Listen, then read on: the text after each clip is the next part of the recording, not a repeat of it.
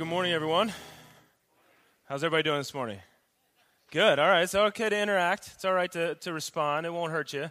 Okay. My name is Chris. I'm one of the pastors, as been said.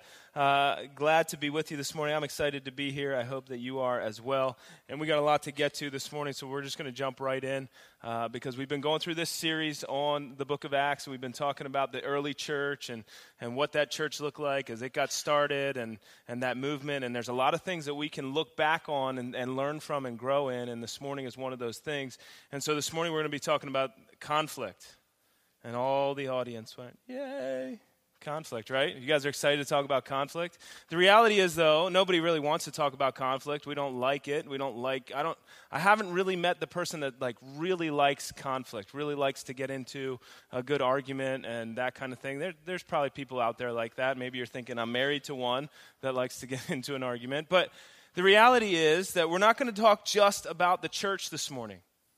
While it is true, the context that I will be giving you and all of that kind of thing is about the church, not the church, the building, but the church, the people, those that are following Jesus. So if you're in the room this morning, you say, I'm a follower of Jesus, you're part of that thing called the church, uh, the body of Christ. But what I want to do for you is give you this context because conflict happens in almost every area of life, if we're honest. So if you're eight, or 88 you can relate to this. You can you have some context to say i've been in some kind of conflict whether it's with your siblings whether it's with your parents whether it's with your spouse whether it's uh, in school with uh, friends or the people that you go to school with. Maybe it's a teacher. Uh, it could be in a business environment. You could be at work and you could have conflict with your boss or maybe you have conflict with your employees or maybe it's other employees employees that you have conflict with. Could be any number of things, but the reality is that conflict exists. And I believe that God wants us not only to embrace conflict, meaning that it's going to happen, we have to realize that, but now work through it. How do we work through it? I don't believe God just left us without any tools to work through it. And the early church gives us a great example. So here's the first point. If you're a note taker, uh, this is for you. You might want to write this down. We'll never change the world out there if we can't solve the conflicts in here. And as I said, this is true for the church. And I don't just mean this building, while it is true that just Bethany Grace Fellowship, but the church as a whole. We were given this mission by God to say, go and shine the light. Be a city on a hill. Shine that light out into a dark world. That is the mission. Share the gospel. Spread the good news about Jesus that sinners can be saved, that there is salvation. That's the mission. And the reality is that we will never get that message out to the world if we're too busy fighting in here. Amen? We agree? It's true. I mean, think about this even in your own family. In your own family, mom and dad, maybe you grew up in this home. Maybe this is you. Maybe this is you right now. Or maybe you are mom and dad, and this conflict is happening, and you're continually fighting with one another, and there's tension, and it's not getting resolved.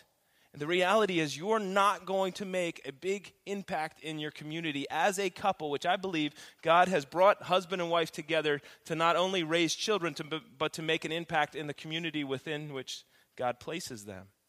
But you will not make an impact in that community if conflict is not resolved, if you don't work on it. You will not make an impact in the world as a company, as a business, if conflict isn't worked on and resolved. You will not make an impact as, think of sports teams. Last night, Adam comes on stage. He talks about Penn State and what a game that was. I was going to, I'll be honest, I was going to go to bed. It was 28 to 7. I thought, man, this isn't worth it. I got to get up here and preach tomorrow. I'm going to go to bed. And I hung in there for one more series. Penn State scores on that series. I'm like, all right, I'll, I'll go through halftime. And I'm glad I did. I'm glad I stayed up. It was worthwhile watching. But as you watch that, and what we're all drawn to, whether you're a Penn State fan or not, I guess if you're a Wisconsin fan, you're hurting this morning, and I'm, I feel for you because a lot of the teams I cheer for lose those big games. So I feel your pain. But here's the thing what we saw last night was a team that was united around a mission. They had different roles. Everybody talks about the offense this morning and how great the quarterback was. That defense gave up three points in the second half. If that defense gives up more than three points, it's a different game in the second half. So they were united around a mission. And it was incredible to watch, and we are drawn to it. So here's what I want to get at that as we move forward and as we deal with conflict, we're going to move into some things that Jesus said about the church. And again, they can connect to the family or business. Put it in your environment, put it in where you live and work and go about your day. But I want to give you a quote here.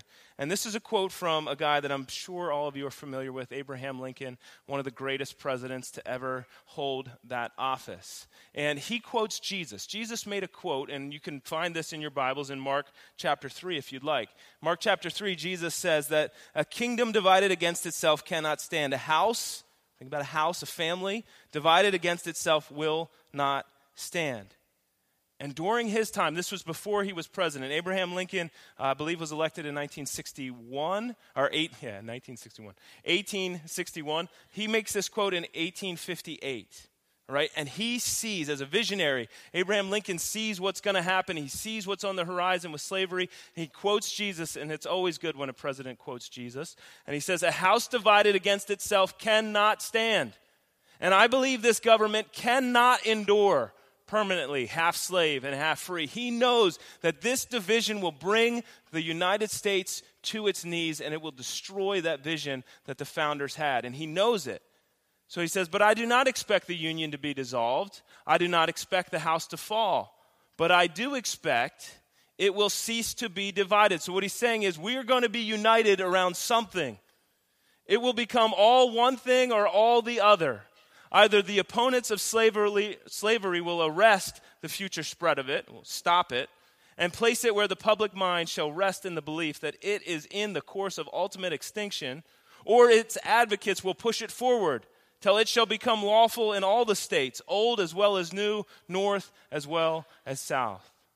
Praise God that Abraham Lincoln was in the position he was in when he was in it. And he saw that the people of the United States were endowed by their Creator with unalienable rights, right? That God had given us rights, and He saw that the abolition of slavery or the abolishment of slavery was to the benefit of the United States of America. And He pushed that way, but He knew that the Union, the, the United States, would not stand divided. Jesus knew this as well. Jesus had this understanding that division cannot stay in a place or it will fall apart. In an organization, in a family, in a kingdom, division has no place because if there's division, you're not headed in the same direction. So unity is extremely important.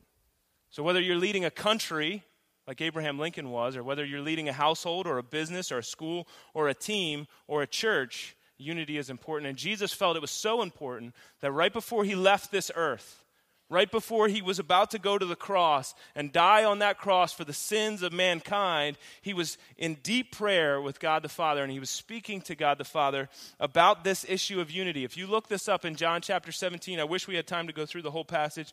We do not this morning, but I want to point this passage out. Now, I brought it in here in a difficult place, so let me fill in some of these uh, pronouns for you. I, Jesus, in them, the believers. He's speaking about, he's praying about, God, I want, I want your people, the, the people who will believe in the message of Jesus. He's actually play, praying for you and I here, those who will believe in the message later in time. So he's saying, Jesus, I in them and you in me. So God the Father is in Jesus so that they may be brought to complete unity. They may be brought to complete unity. Then the world will know that you sent me and have loved them even as you have loved me. It's one of my favorite verses.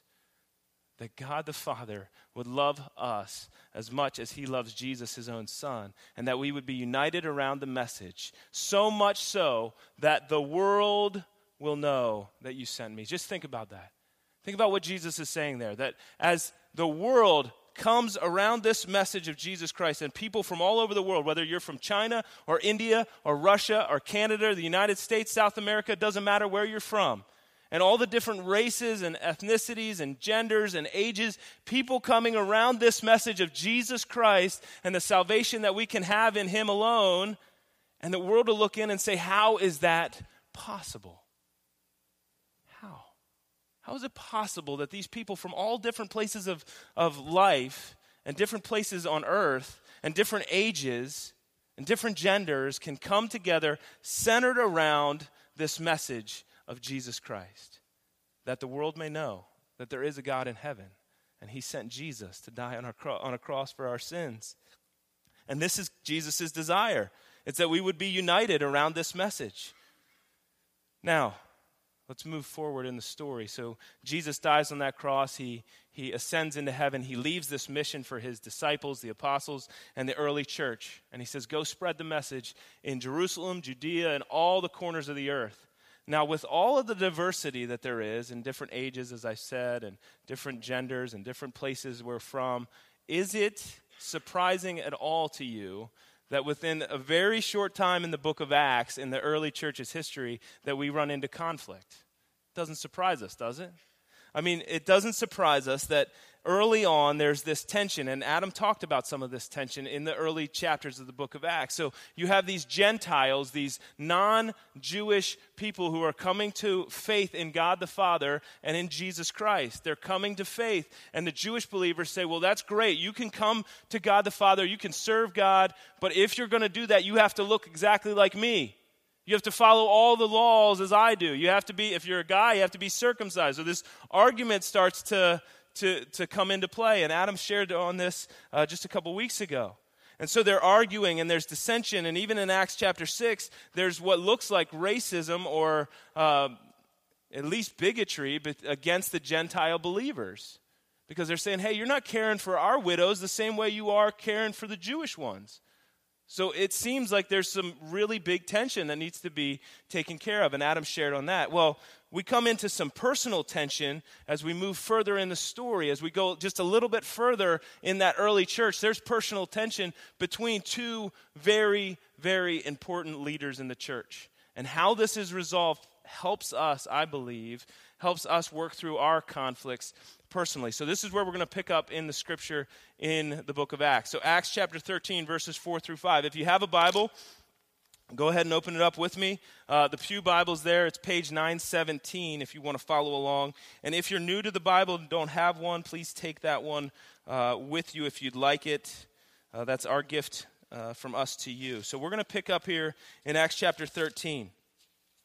And we're going to just page through just a couple verses here, really, as we go through the book of Acts and work towards, um, work towards this, this conflict that's happening. So we'll pick it up in verse 4. So Barnabas and Saul, whose name is later changed to Paul, that's important. So Barnabas and Saul were sent out by the Holy Spirit.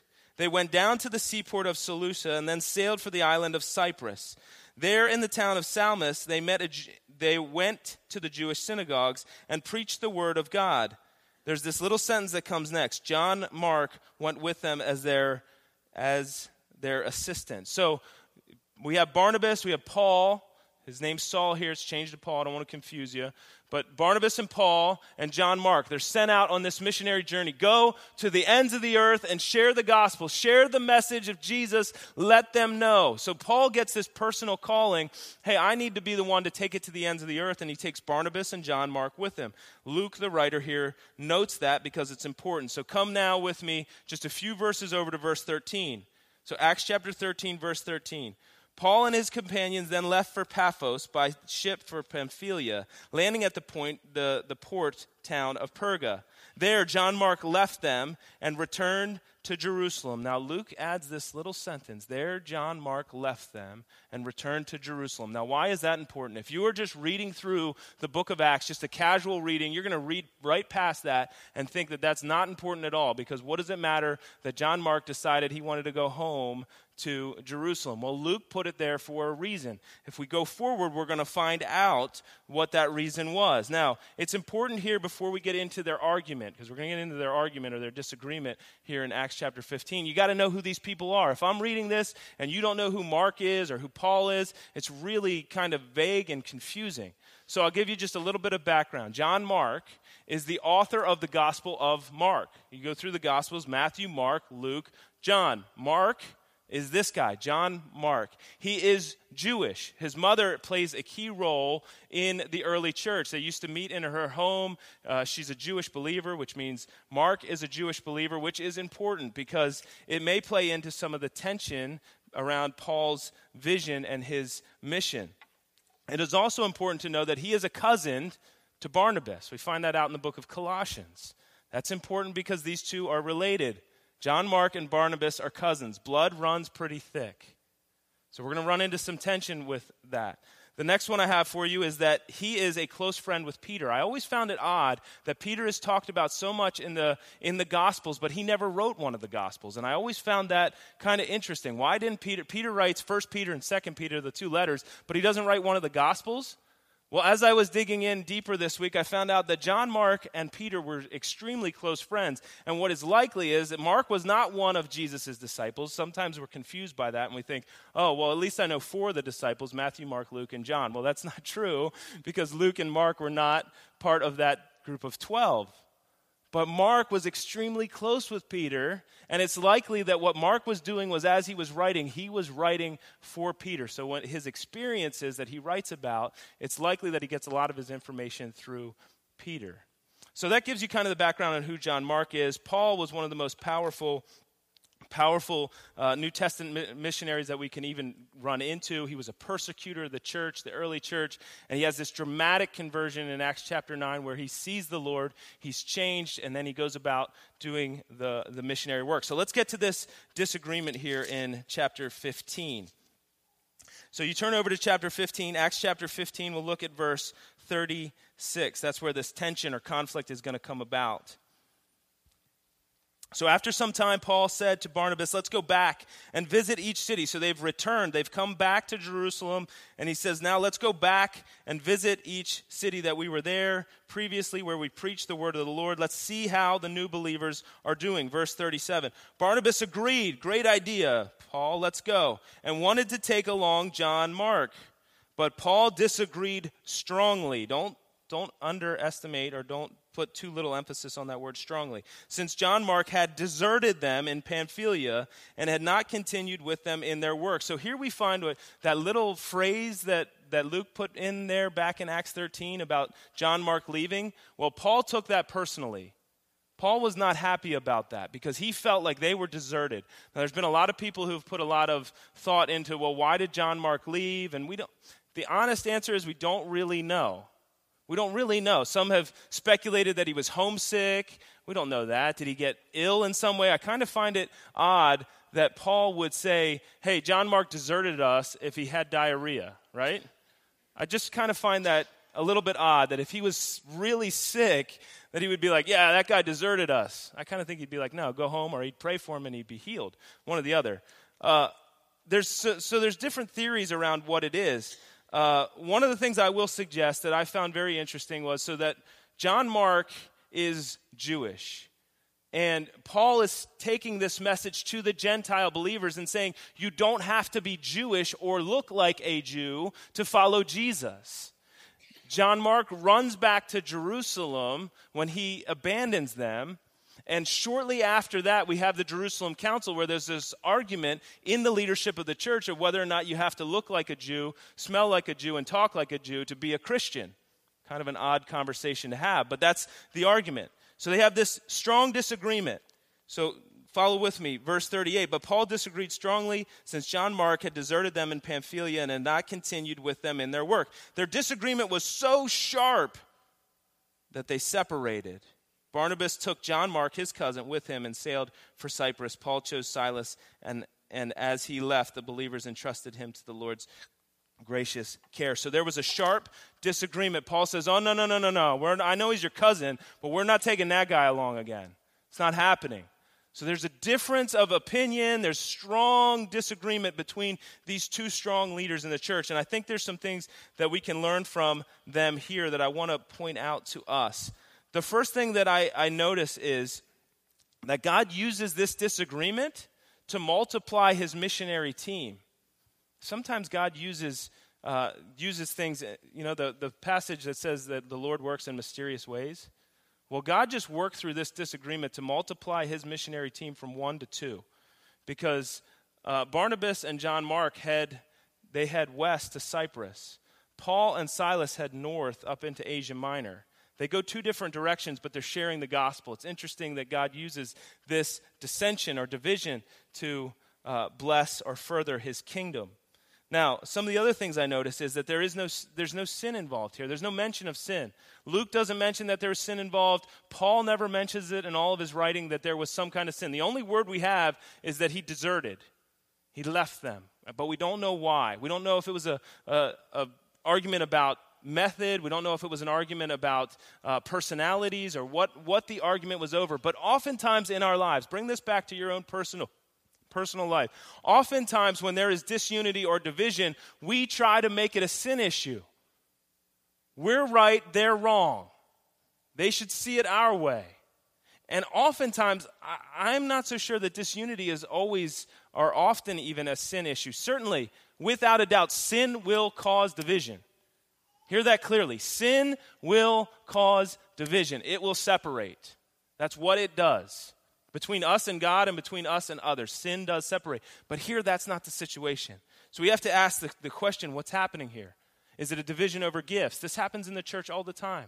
A division over gifts. And what I mean by that is some of you are gifted in the areas of mercy, encouragement. You, you love to serve others, you love to bless others. And I'm going to guess for you, if that's you, uh, it, it's kind of hard for you sometimes when you get around people that you feel maybe are a little bit too selfish. They think about themselves too much. They're not very giving. They don't give a lot. They don't give a lot of encouragement. And sometimes what we can do is in our mind, and it's hard for us to see this unless we have really caring people around us, but in our mind, we can start to project the gift that God has given us. So if I'm an encourager, I start to project that on everybody else and say, You ought to be an encourager too.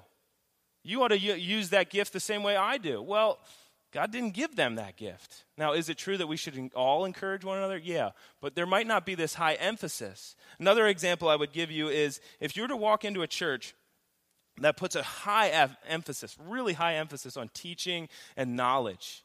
Like I think of the Presbyterian church in this way. If you walk into that church and you're not gifted in the area of teaching and expositing the, the scriptures and those kind of things, you don't like to read and go deep, it, it's going to be hard for you to feel really connected in that body because there's an emphasis put on those particular gifts. So I think sometimes we get into that those issues. And the reality is, as we look through this, we're all wired differently. God has given us different gifts. And so naturally, we're going to use those gifts and those things and those experiences to view life from. And what I'm trying to get at here is I think rather than dividing over these differences, that we need to, to be united around them and embrace the differences that we have. Embrace the gifts that other people have. And that's what we're going to find with John Mark and with Paul eventually. But before we get there, let's w- work through some of this. So, conflict isn't the problem. Contrary to popular thought, conflict is not the problem. And I, I myself am a peacemaker through and through. I, I don't like conflict. As I said in the beginning, I don't know too many people that do. So I try to avoid conflict, but sometimes avoiding conflict is the worst thing we can do because it only makes it worse. It's still there. We all know it's there. So conflict isn't the problem. Conflict is going to happen. As I said, people are going to have different opinions. There's different opinions about why things happen, how things happen, or the method to make something happen. But the problem is always how we handle it. The problem is not the conflict, it's how we handle ourselves in the conflict. The things we say, the things we do when we're in the midst of conflict that hurt the dig, and that's where we get into the sin issue. So, conflict is not the problem, it's how we handle it. So, put that in your own context. Put that in the context of your own personal journey. As you live life with your husband or your wife, as you work on a team, conflict starts to rise. How do you handle yourself? What are the things you say? What are the things you don't say? What are your actions like? These are things that we really need to weigh heavily and think about. So, as we work through this in the church, as we work through conflict in the church, and I think I'll help you see this through personal lenses too, but there's three things that I think are kind of irreducible. And before we do that, uh, here's another one that you might want to, to write down in your notes is that conflict handled properly is healthy. That's something we say on our elder board here once in a while. We remind each other that conflict handled properly is healthy. It's a healthy thing when you do it well. All right, but let me give you these three things. These three things that I think are kind of irreducible when it comes to conflict. Doctrinal unity. You might say, well, what is doctrinal unity? What does that look like? Well, doctrinal unity is simply this when it comes to a church, you need to be united around the core of the message. What are you as a church? Who are you? What are you trying to accomplish? So, we as a church are passionate about the gospel of Jesus. We're passionate about having other people come to know Jesus Christ. We're passionate about seeing people set free from burdens and sins and addictions, as Pastor Adam was praying about. Those are the things. Unity around the good news about Jesus Christ. That's what we're passionate about. When it comes to your family, think about when I talk about doctrine of unity, you're like, well, what does that have to do with my family? Well, what are you, as the core of who you are as a family? What are you working towards? What are your goals? What do you want to accomplish? What do you want to see? A lot of us don't think this way because we're too stuck in the here and now. We're just trying to get through the day. Like, I'm just trying to get to bed tonight, Chris. I'm not trying to think about what we're going to do in 20 years or 30 years or what we're going to accomplish. But we should be thinking about those things because if we don't have a target, we don't come together and say, this is what we're about, it's really hard to get there. If you don't have a destination, it's hard to get there. So it's important. I think one of the things as you look at John, Mark, and Paul, one of the things I would point out to you is that I think that they were definitely united doctrinally. There's no doubt in my mind. As I read Mark, I read the book of Mark and I read Paul's letters, they were united. They were both pointing towards Jesus Christ. They were both saying that Jesus is the King of the world. He's the Son of God. He died on the cross. We can have freedom in Him. They agreed on those things. So it's clear to me that when they divided, it was not over that message, it was over something else. They were united around the core of who they were. So much so that a historical note here, they both died in Rome. They were both, uh, they were both martyred for their faith. So the core of their message was the same. The core of their message was the same. Now, Paul even writes later in 1 Corinthians, he says this I appeal to you, brothers and sisters, in the name of our Lord Jesus Christ, that all of you agree with one another in what you say, and that there be no divisions among you, but that you be perfectly united in mind and thought. This is the Apostle Paul, who had division with uh, John Mark. It's interesting, and Barnabas, to throw him into the mix. But he says that there should be no divisions among you in the church because the message of the gospel is too important. The core of our message is too important. We don't want it to get watered down with all this conflict. We don't want it to get misunderstood because of all the conflict in the church. The message of the gospel is too important. So be unified, let there be no divisions, and make sure you know what you're talking about. Make sure that that core message of Jesus is at the center. The next thing I would have for you is when it comes to this issue of conflict, and if you're going to resolve it well, I think that you have to have mutual respect for each other. You must have mutual respect. You must say, all right, this is another person who was created by God, loved by God, and given different gifts than I was. They have a different personality, different opinions, but I respect them in spite of that. I think this is so important. I think when we when we understand each other, when we celebrate each other, when we celebrate those differences in the gifts, it helps us to work through this conflict. I'll give you a personal example here. One of the things when I first met Adam, first time I sat down with him, he was interviewing here at the church. I sat down with him at a restaurant in Lititz. And the, after I came away from that first meeting, I was thinking, wow, Adam and I are dramatically different people.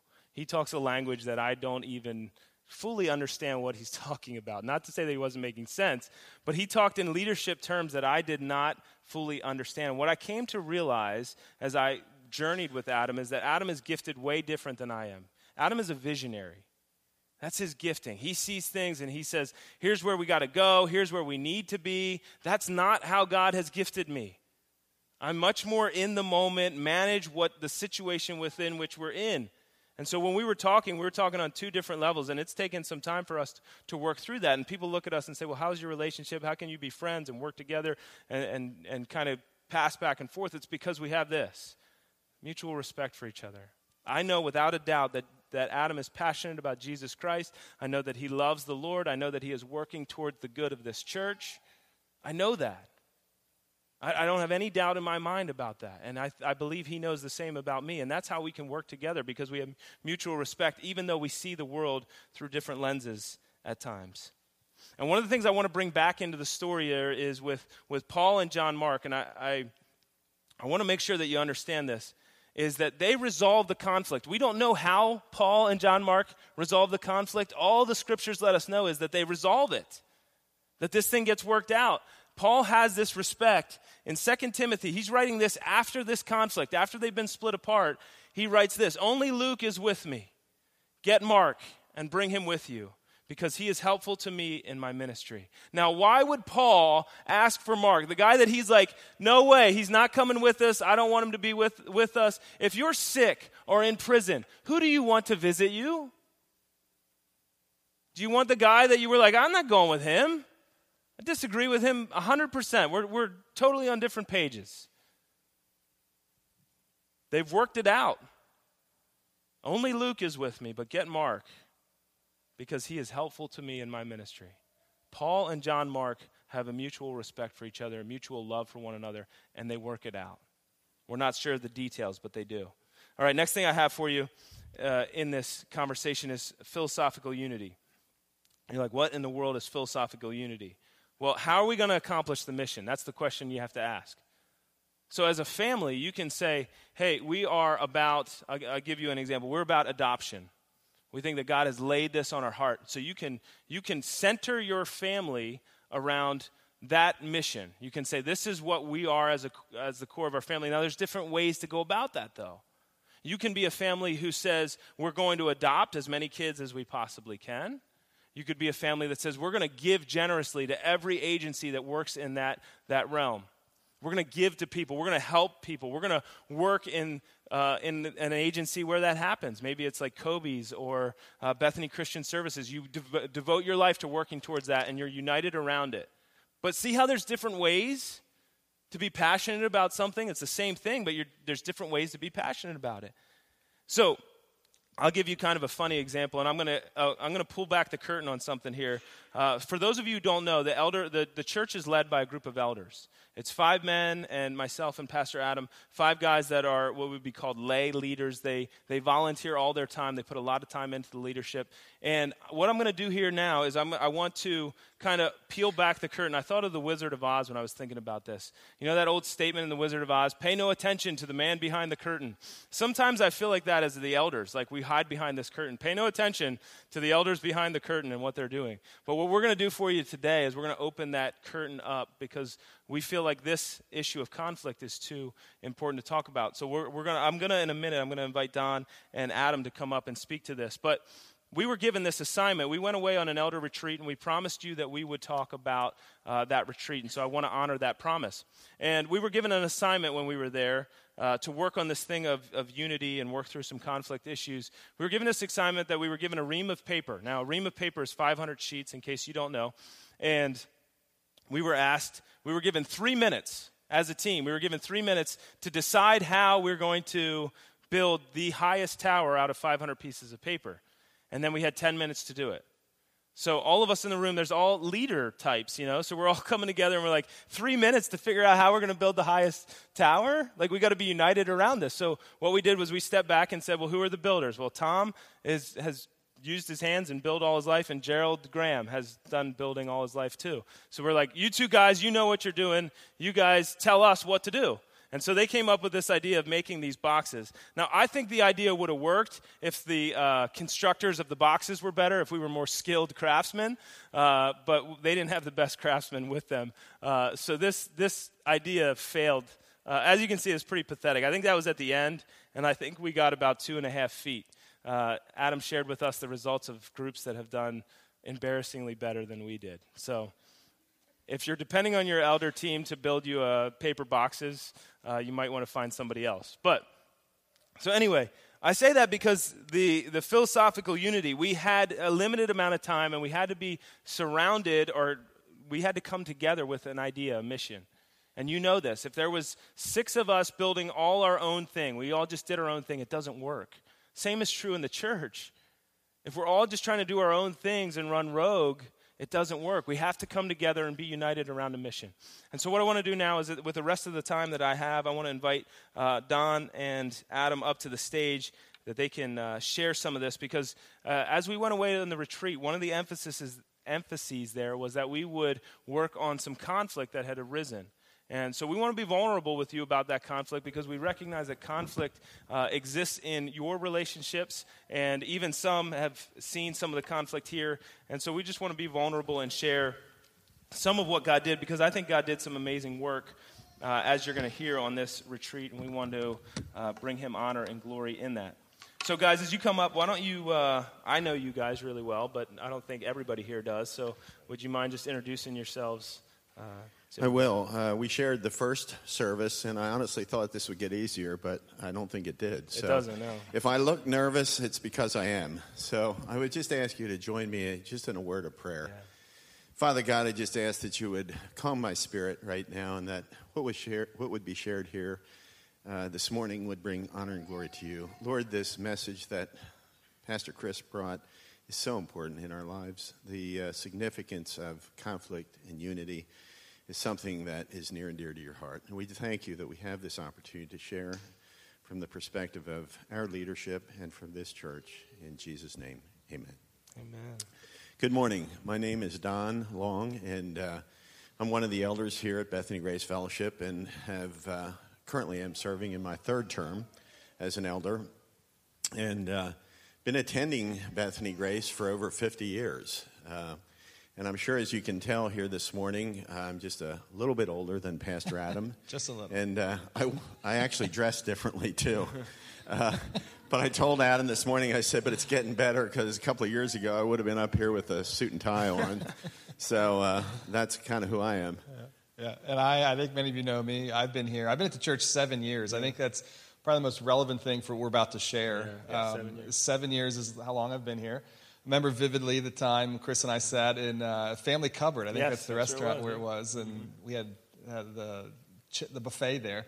I think so. Um, yeah. So again, um, yeah, yeah, that's who I am. Okay. Yeah. Married, four kids. Uh, anything else you want to know? What, no, what? no, that's okay, good. good. That's good. I know everything else, but Miami Dolphins fan. That's for what it's like. we it's don't worth. have to air all our dirty no, we don't. we truly don't. They look Penn like, State. You're Penn there State. We go. There we go. We'll go with that. Now you can understand some of the conflict. Yeah, so this right. conflict comes around our football team. Uh, I'm but, an Eagles fan. guilty. Um, so anyway, this coming into the retreat, I think the backstory is so important for them because to understand the backstory. If you don't know the backstory, then the conflict and, and what happened there to retreat doesn't really help us. And so, can you just share a little bit about how you felt coming into the weekend? What was your attitude like heading into that weekend in October? I will. Uh, as I begin, I just want to simply say that this is a very, or was a very special retreat. I think for me and for all the elders. And I saw a sign this week, and maybe some of you actually saw it because it was just down in Blue Ball. But the sign read, Life is fragile, handle with prayer. And I want you to know that going into the elder retreat, uh, it was characterized by the presence of the Holy Spirit and the power of prayer. But for me personally, coming into the retreat, I think it would be fair to say that I was not really looking forward to it. In fact, to be perfectly honest, I didn't even want to be there. Um, I personally was guilty of a very critical spirit and a discontent that had been building for some time uh, over the loss of some of our people here at Bethany Grace. Uh, and I had a desire, I was holding on to this desire to protect and preserve the past, to do things the way we had always done them. And uh, for me, that was something that uh, I was really struggling with. So consequently, we made arrangements with our overseer, Jonathan Yoder, to join us for our retreat and really to address this tension. And maybe just as a back part of that, uh, Jonathan met with both uh, Pastor Adam and myself individually. And he actually shared with me, he, said, uh, I may recommend that you step off the board, Don. So he said, I just wanted to give you that heads up. And uh, so, as a, as a result of that, he came to our elder meeting, but it was interesting. He was originally scheduled to come on Friday, which was the first day of our elder meeting or elder retreat. And uh, as a result of a schedule change, which I believe was a result of a funeral, he had to reschedule to Saturday, which meant he came the second day. And uh, as a result of that, we had processed some of this in prayer and the power of the Holy Spirit. As he walked into the room, the first thing that he said was, What just happened here? He, I think, sensed at that very moment that the power of the Holy Spirit was at work. And uh, he said, I came prepared to address some of this tension, but he said, maybe I need to hear from you guys first. And that's exactly what happened. He did hear from us first. And during that, uh, that event, during that morning time, and especially in our prayer time, I really felt the presence of the Lord personally. Uh, we had a prayer time that all the elders were participating in. It was, I, I, would say, I said 15 minutes this morning. It was probably more like 30 minutes that we were praying. And where I was seated, and the prayer, that time that we devoted was in preparation for Jonathan joining us, who he was going to be arriving about 10 o'clock. And uh, as I was seated in the room, it was a cloudy day, and there was a portal window about 18 to 20 feet above where I was sitting off to the right. And uh, as I completed my prayer, and I admit I was very, very emotional, I, I'm an emotional person, can be very emotional, and I was crying, and uh, I completed uh, my prayer, and I'm getting emotional now. And the sunlight just came flooding through this portal. And uh, I don't even think all the elders realized it because it just covered me. And I was covered in sunlight, S U N light, but I was also covered in sunlight, S O N light. And that continued for the entire time of our prayer.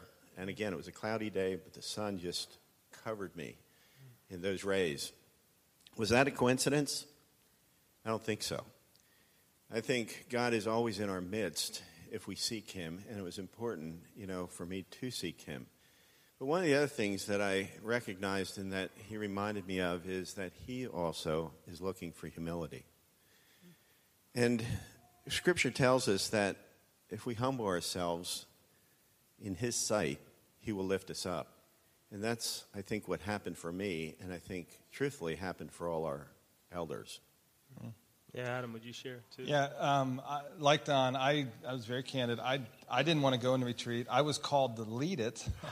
uh, with, with uh, Jonathan, and yet I had very little hope and didn't even want to go. I don't know if you've ever been in that position. You've got to do something you really don't want to do. Um, mine, uh, Don commented on it, and it's, um, I appreciate that very much, but there was tension between Don and I, and it started about three years ago. And I'll set the backstage with um, last week, and I've shared in the past, growth growth changes everything. And so, one of the things that I realized, right or wrong, uh, the great group of elders when I first got here to the church, but again, to realize the outer board, we'd like to move to a point where they don't just counsel the pastor, but they're the pastor's boss, if you will. They, they, they set the guidelines and the guardrails. And um, they don't just get down and do all the ministry, but they give oversight to the ministry. And we knew we had to transition that. So it was very important to move in that direction to make sure then the elders are are like Chris talked about doctrinal unity, yeah. respect, yeah. and philosophical unity. Well, that third one, the philosophical unity, um, when Don was uh, nominated to be an elder uh, three years ago, I, um, I was very candid. I, he didn't know this at the time, but I didn't want him on the board because I was concerned and I could see some of, some of what he shared. And I could see it then. I'm thinking, this is not going to lead us well. Uh, so he did, and, and I'll fast forward then after he gets on the board, four months in, in April of that year, um, all, all semblance of any trust that we did had was gone because of my sinful attitude towards Don uh, at that point is um, just got to the point we had a meeting where I spoke in ways I deeply regret. I, I got very angry. Um, elders had to almost step in between us, and it just was, Jen, I carried myself poorly uh, as a leader, as a person, as a, as a, follower of Christ, and I really hurt Don. Um, we worked through that in the coming months uh, following that, yet I don't know if you've ever been through an, an, an experience where you're hurt that deeply. Trust just doesn't come back overnight. Um, so that's really what was leading. That's what we knew that we had to work through this, and that's what um, we were coming to that retreat to, to yeah. wrestle with this and tackle it. I didn't have a lot of hope. Yeah. Is the best way to answer your yeah. question. Yeah. Yeah, and so we come into that weekend, and we one of the things we did on Friday, which is is interesting that this happened with Jonathan being moved to Saturday, because had he come on Friday, I think it would have been drastically different. Totally. But on Friday, what we had done in preparation is we, we did this thing that, that Don actually recommended for us to do. It's called a Strength Finders test. And it's a series of questions that you do online, and, and it kind of gives you what these, you're wondering what these things are. These are their strengths. One is for Adam, one is for Don. And as you go through this, you, you find uh, it gives you 34 different things. And what they list as a strength in their own words, they define a strength as this the ability to provide consistent, excellent, or sorry, consistent near perfect performance in a given activity. So something you're doing, you're nearly perfect at it all the time. Those are your strengths. And they, again, they break this down into 34 different categories, with the ones at the bottom being the weaknesses. So we did this, and we opened ourselves up vulnerable to one another, and we had each other talk about our strengths and our weaknesses. And if you've ever done that with people, it's, it's very humbling, and it can be scary. So we did this, this uh, exercise on Friday, and you guys just want to talk about uh, kind of what came out of that exercise that got us ready for Saturday.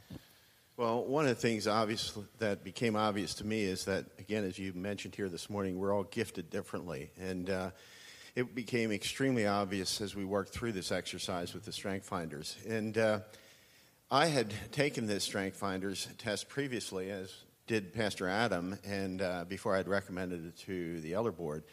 And both times that I took the test in the past and more presently, is my number one uh, gift came out as empathy. And so I'm about relationship and empathy.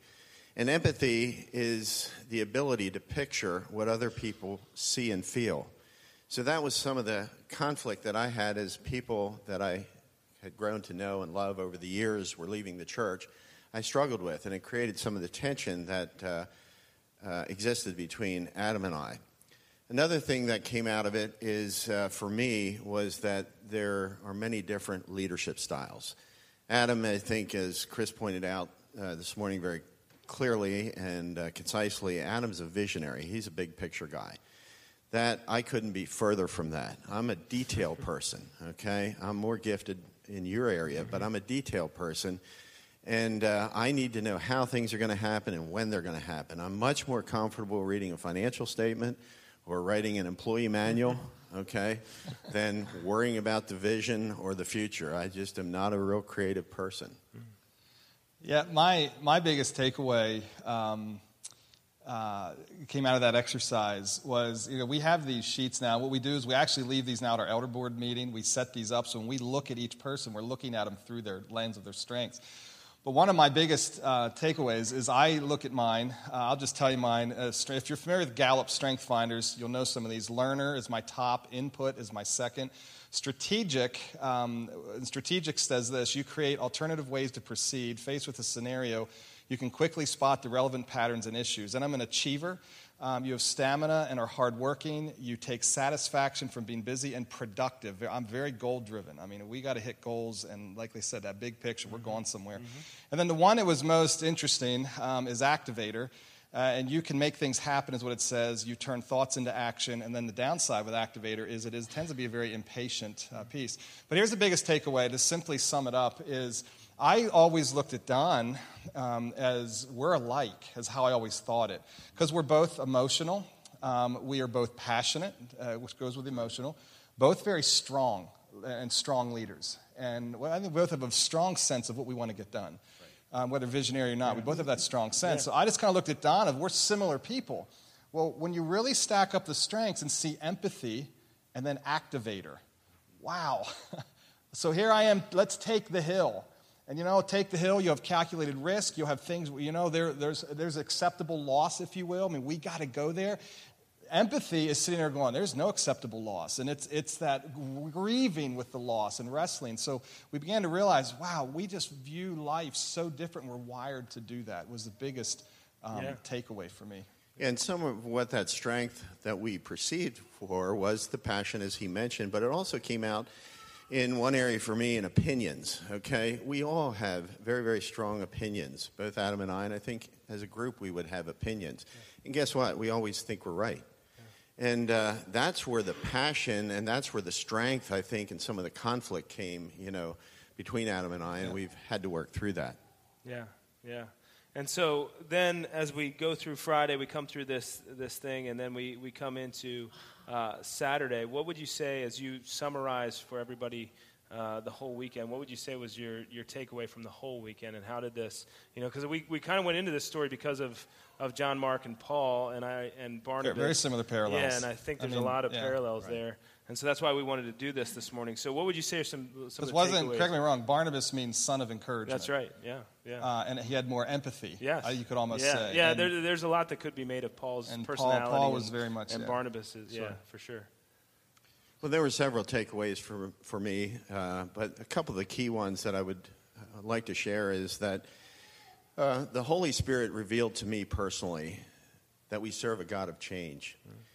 And that the movement of God is always on the cutting edge. And I've kind of lo- I had kind of lost sight of that. And I think that's very, very true and very accurate that we serve a God of change and that the movement of God is always, always on the cutting edge.